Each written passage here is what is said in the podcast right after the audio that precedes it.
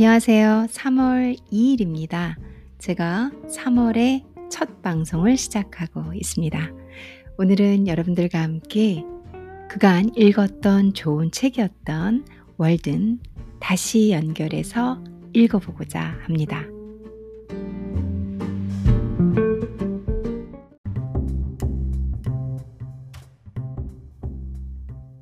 어, 최근에 마지막으로 읽었던 월드는 161 에피소드에 있는 144페이지까지 제가 읽다가 어, 그 뒤로는 월든을 좀 쉬었는데요. 다시 월든 144페이지 연결해서 읽어보겠습니다.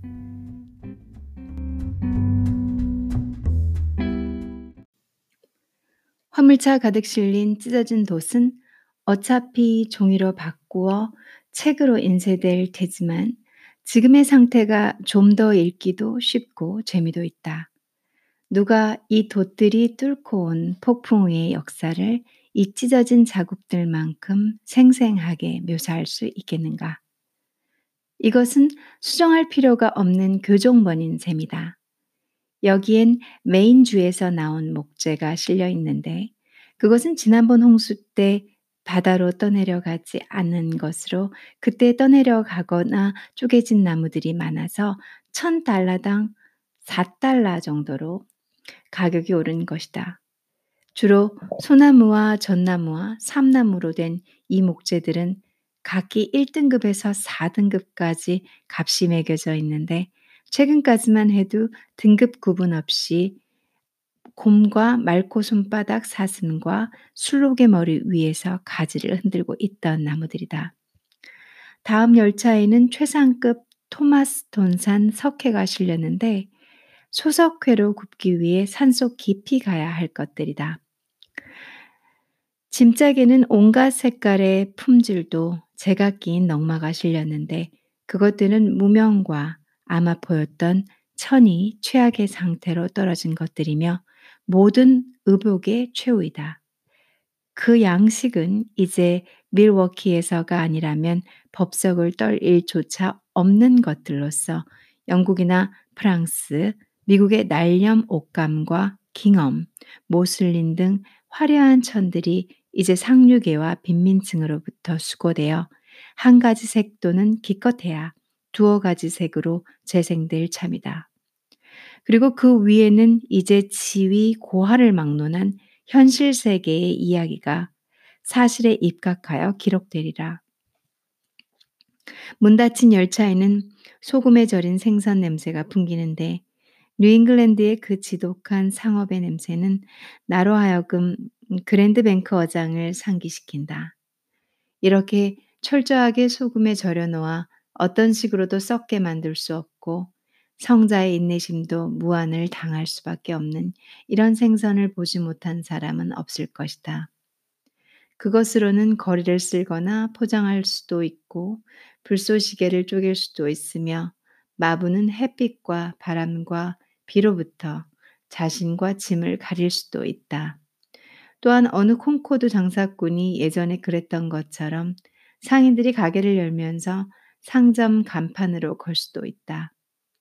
그러다 마침내 가장 오래된 단골조차 그것이 애초에 동물이었는지 식물이었는지 광물이었는지 알 수 없을, 없을 정도가 될 때까지 말이다.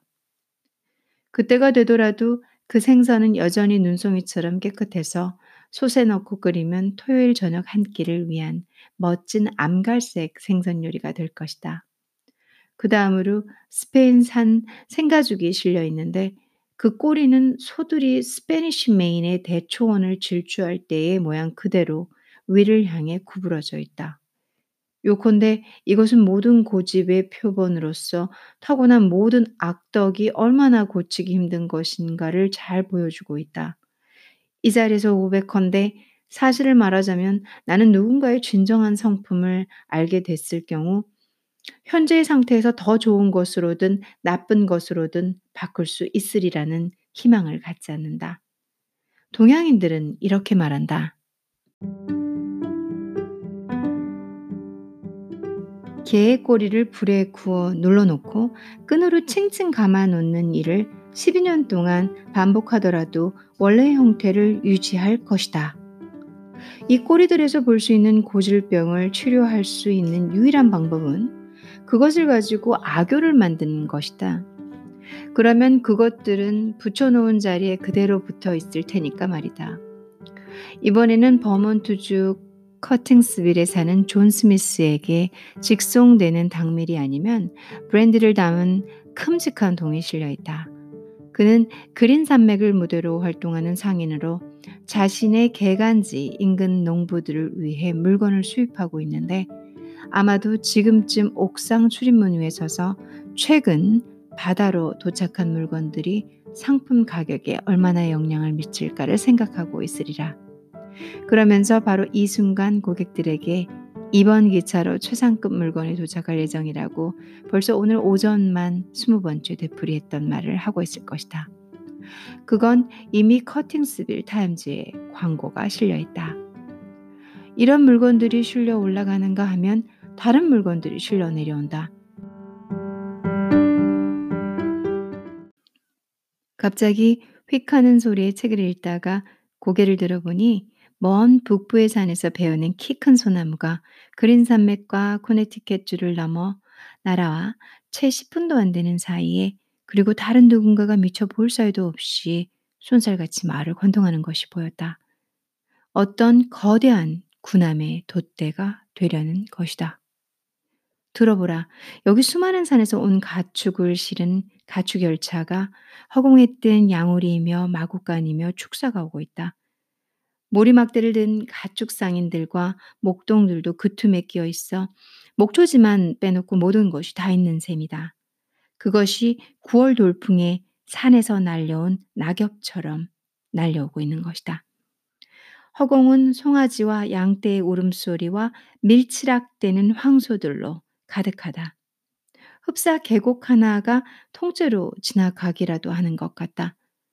선두에 나이 먹은 숫양 하나가 방울소리를 내는 사이에 산들은 거세하지 않은 숫양처럼 그리고 언덕들은 흡사 새끼양처럼 훌쩍훌쩍 스쳐간다.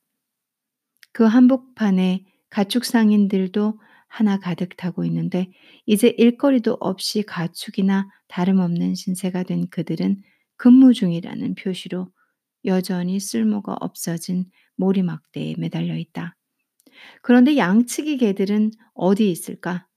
개들은 앞다투어 뛰어가면서 몹시 당황하고 있다. 가축 냄새를 잃은 것이다.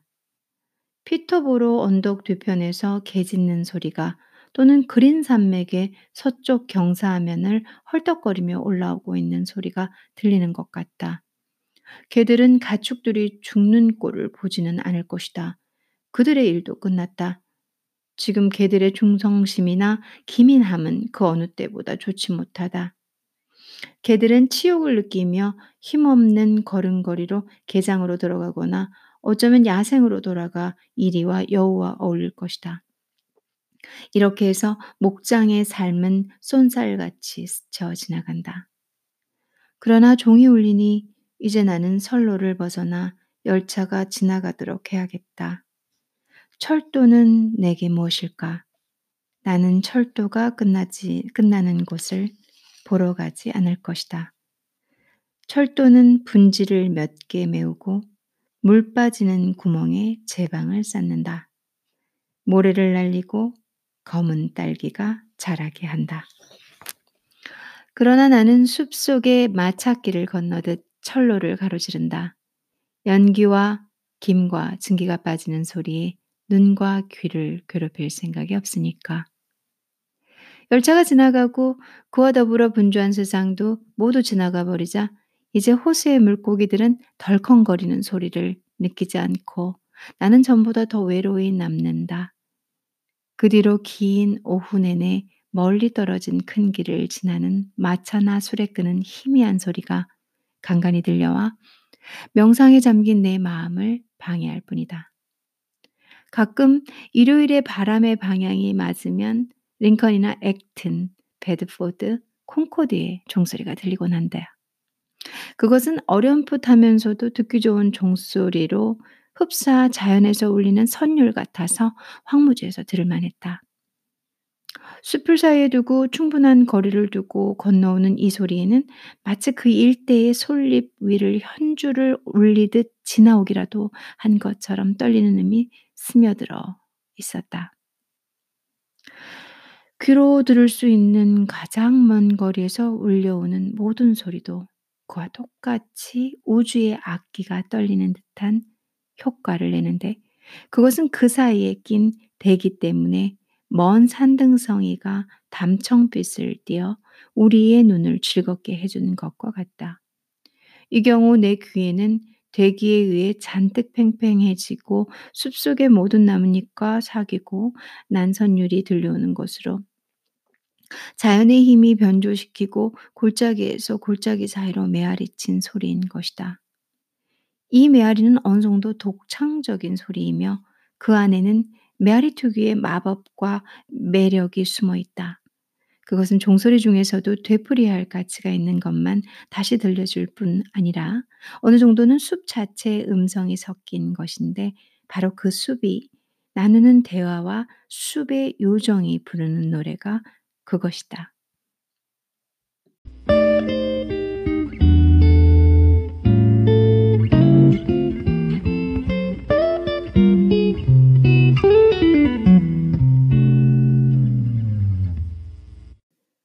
저녁 때 숲 저편 멀리 지평선에서 들려오는 암소 우는 소리는 너무도 감미롭고 아름다워서 처음에는 그 소리를 산과 골짜기를 떠돌며 세레나데를 부르는 어느 가수들이 내는 소리인 줄로만 알았다.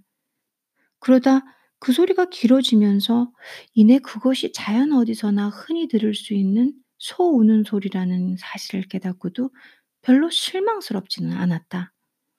내가 그 젊은이들의 노래소리를 소의 울음소리와 비슷한 줄 알았다고 한 것은 비꼬려는 뜻에서가 아니라 그들의 노래에 찬사를 던지기 위해서였던 것인데 그 두 가지 소리는 바로 자연이라는 하나의 소리였던 것이다.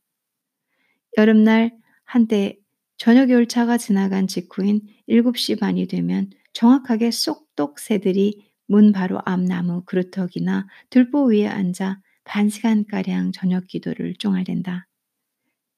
새들은 거의 시계처럼 정확하게 매일 저녁 해가 지는 시각에서 5분 안에 지저귀기 시작한다. 내게는 그 시간이 쏙독새의 습성을 익힐 절호의 기회였던 셈이다. 때로는 숲 이곳저곳에서 네다섯 마리가 한꺼번에 우는 소리가 들리기도 했는데 우연히도 한 소절씩 잇따라 부른 데다가 아주 기꺼이 있었기 때문에 각각의 울음소리에 이어지는 쿡쿡거리는 소리뿐만 아니라 거미줄에 걸린 파리가 붕붕거리며 내는 소리와 비슷하면서 몸집이 큰 만큼 더 크게 내는 소리까지 알아들을 수 있었다.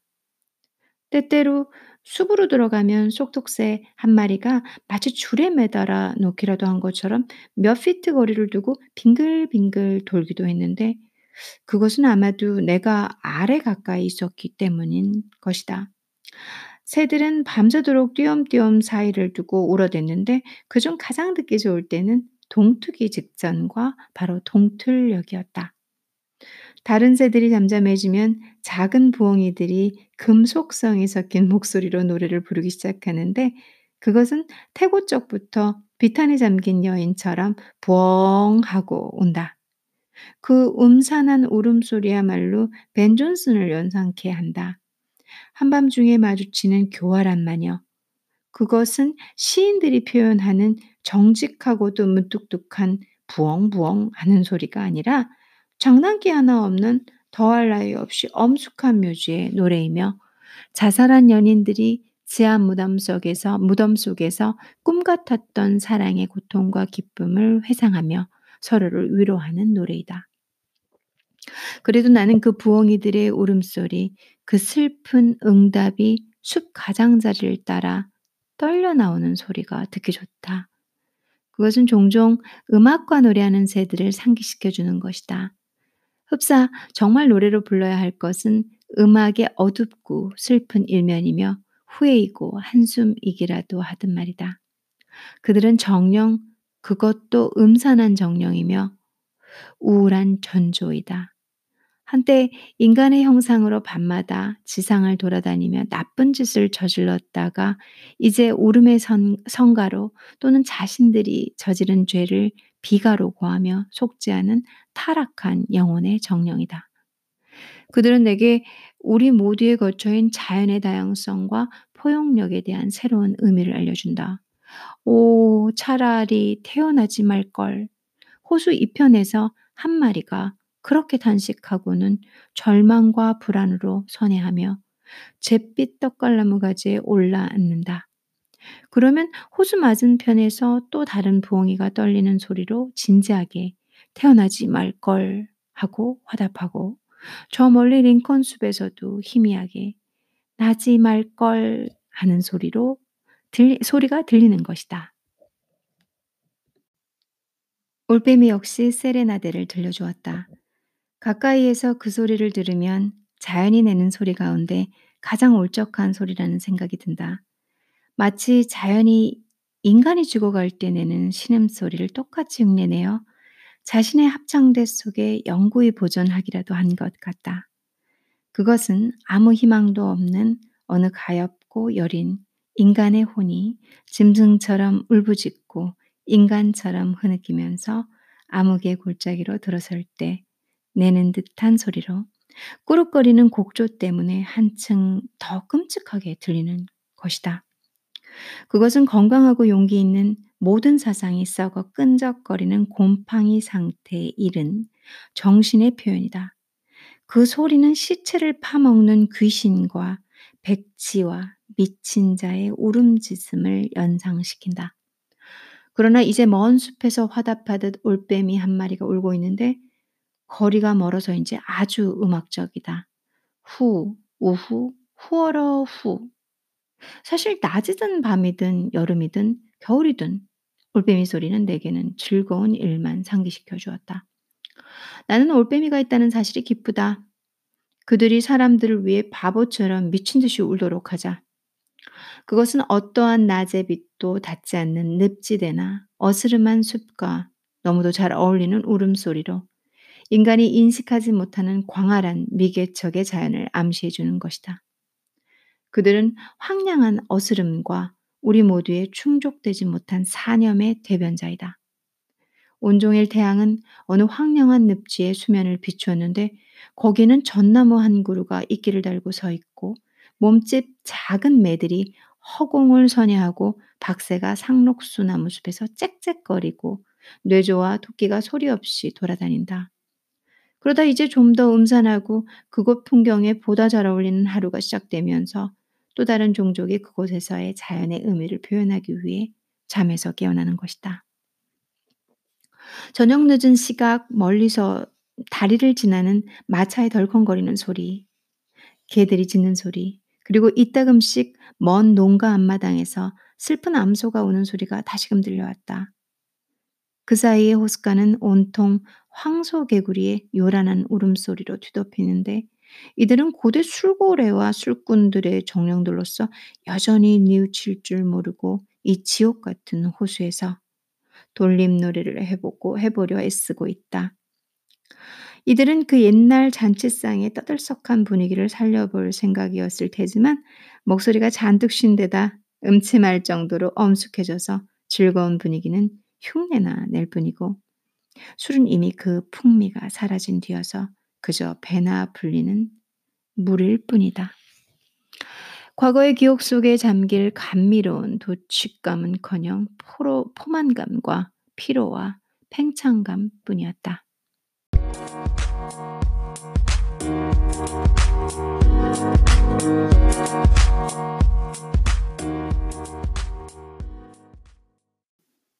북쪽 호숫가에서 최고 참자가 침을 줄줄 흘리는 입에 댈 냅킨 대용으로 턱을 심장초 잎새에 댄 채 한때는 경멸했던 물을 한 모금 쭉 들이켜서 들이키고 나서 개굴 개굴 개굴 하는 울음소리와 함께 잔을 돌리면 연배로 보나 몸통으로 보나 이 인자가 자기 잔을 마셨다는 신호가 곧장 맞은편 후미진 물가에서 터져 나온다. 이 의식이 호숫가를 한 바퀴 돌고 나면 잔치의 주인은 흡족한 목청으로 개굴 하는 소리를 내고 나머지 개구리들도 각기 차례대로 같은 소리를 반복하여 몸통이 가장 작고 제일 경박하여 백가죽이 늘어진 개구리까지 이르는데 여기에는 한 채의 오차도 없다. 그러고 나서도 계속해서 울음소리가 물가를 순회하는데 해가 떠올라 아침 안개가 흩어질 때쯤에는 최고 참자만이 호숫가에 남아 이따금씩 개굴거리며 울어보지만 더 이상 응답하는 소리는 나지 않는다. 내 개간지에서는 수탉이 우는 소리를 들은 기억이 없지만 그 울음소리를 들어보기 위해서만이라도 노래하는 새처럼 수평아리를 키워 봄직하다고 생각했다. 한때 야생공이었던 이 수탉의 울음소리는 분명 다른 어떤 새들의 울음소리보다도 독특하여 만약 길들이지 않고 자연 상태에서 방목할 수만 있다면 닭의 울음소리는 얼마 가지 않아서 암기러기 소리나 올빼미 소리를 능가하는 우리 숲에서 가장 뛰어난 소리가 될 것이다. 게다가 수탉이 낭낭한 목청을 잠시 쉴 때면 암탉이 꼬꼬댁거리며 그 빈자리를 메워줄 것을 생각해보라. 달걀과 닭다리는 차지하고라도 인간이 이 새를 가축 속에 넣는 것도 결코 이상한 일이 아니다. 어느 겨울날 아침 닭들이 잔뜩 모여 있는 숲속을 닭들의 고향인 숲속을 걸으면서 야생 수탉들이 나무 위에서 다른 새의 갸냘픈 울음소리를 모조리 제압하면서 사방으로 몇 마일씩 울려 퍼지는 선명하고도 날카로운 소리로 우는 것을 한번 상상해 보라. 그 소리는 여러 민족을 일깨워주기에 충분하다. 그 소리를 듣고도 일찍 일어나지 않을 사람이 있을까? 매일매일 더욱 일찍 일어나게 되어 마침내는 형연할 수도 없을 만큼 건강하고 부유하고 현명해지지 않겠는가? 망국의 시인들이 토종의 새들과 더불어 이 외래종 새의 노랫소리를 찬미하고 있다.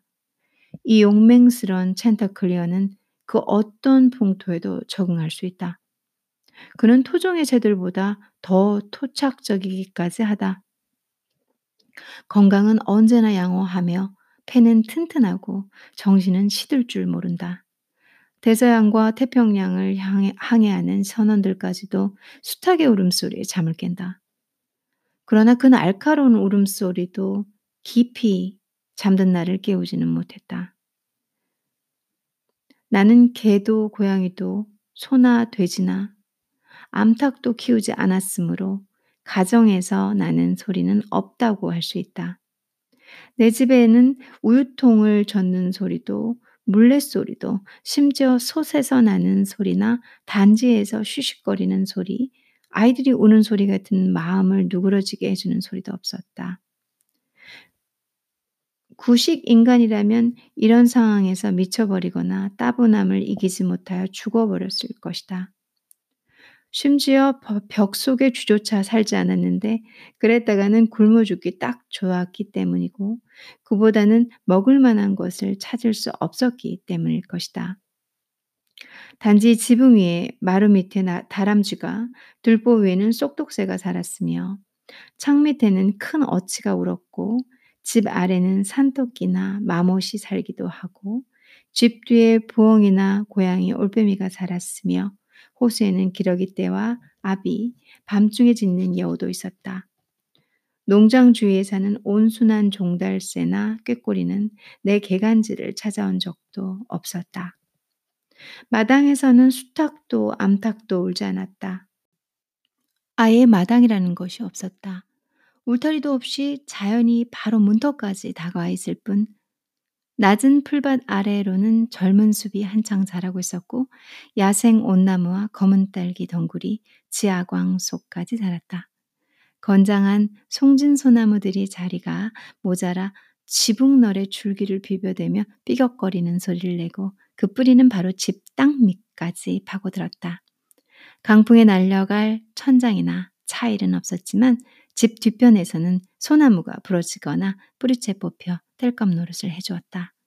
폭설이 내리면 대문까지 난 길이 막힐 염려도 없었는데 거기에는 대문도 앞마당도 문명계로 통하는 길도 나 있지 않았던 것이다.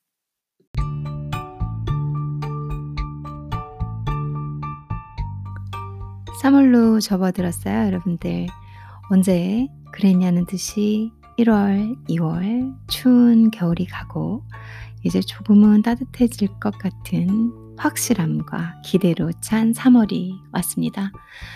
그런데 저희가 이제 어, 아무래도 이 코로나 때문에 밖에 나가는 것도 좀 많이 조심해야 되고 또 서로 서로 간 여러 가지 행동에 어, 제약이 있다 보니까 여러분들께 제가 생각하는 3월만큼 설레는지는 잘 모르겠습니다.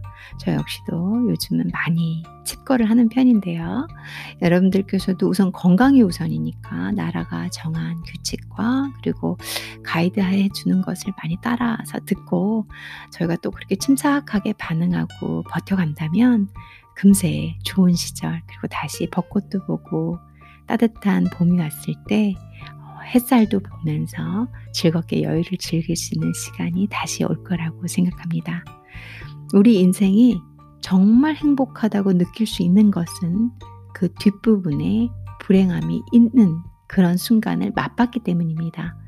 만일 아픔이 없다면 행복을 알 수가 없는 거니까요. 항상 손바닥 앞과 뒤처럼. 그래서 지금의 이 시간이 힘들긴 하겠지만 여러분들도 더 좋은 시간, 그리고 과거에 좋았던 시간들에게 감사하고 그 시간을 다시 한번 그려보며 행복할 수 있도록 오늘의 이 시간들을 또 한번 감사하면서 지나가면 어떨까라고 전 혼자 생각해 봤습니다. 오늘도 행복하시길 바라며 제가 읽어드린 월드니 여러분들에게 마음의 평화가 되었으면 합니다. 감사합니다.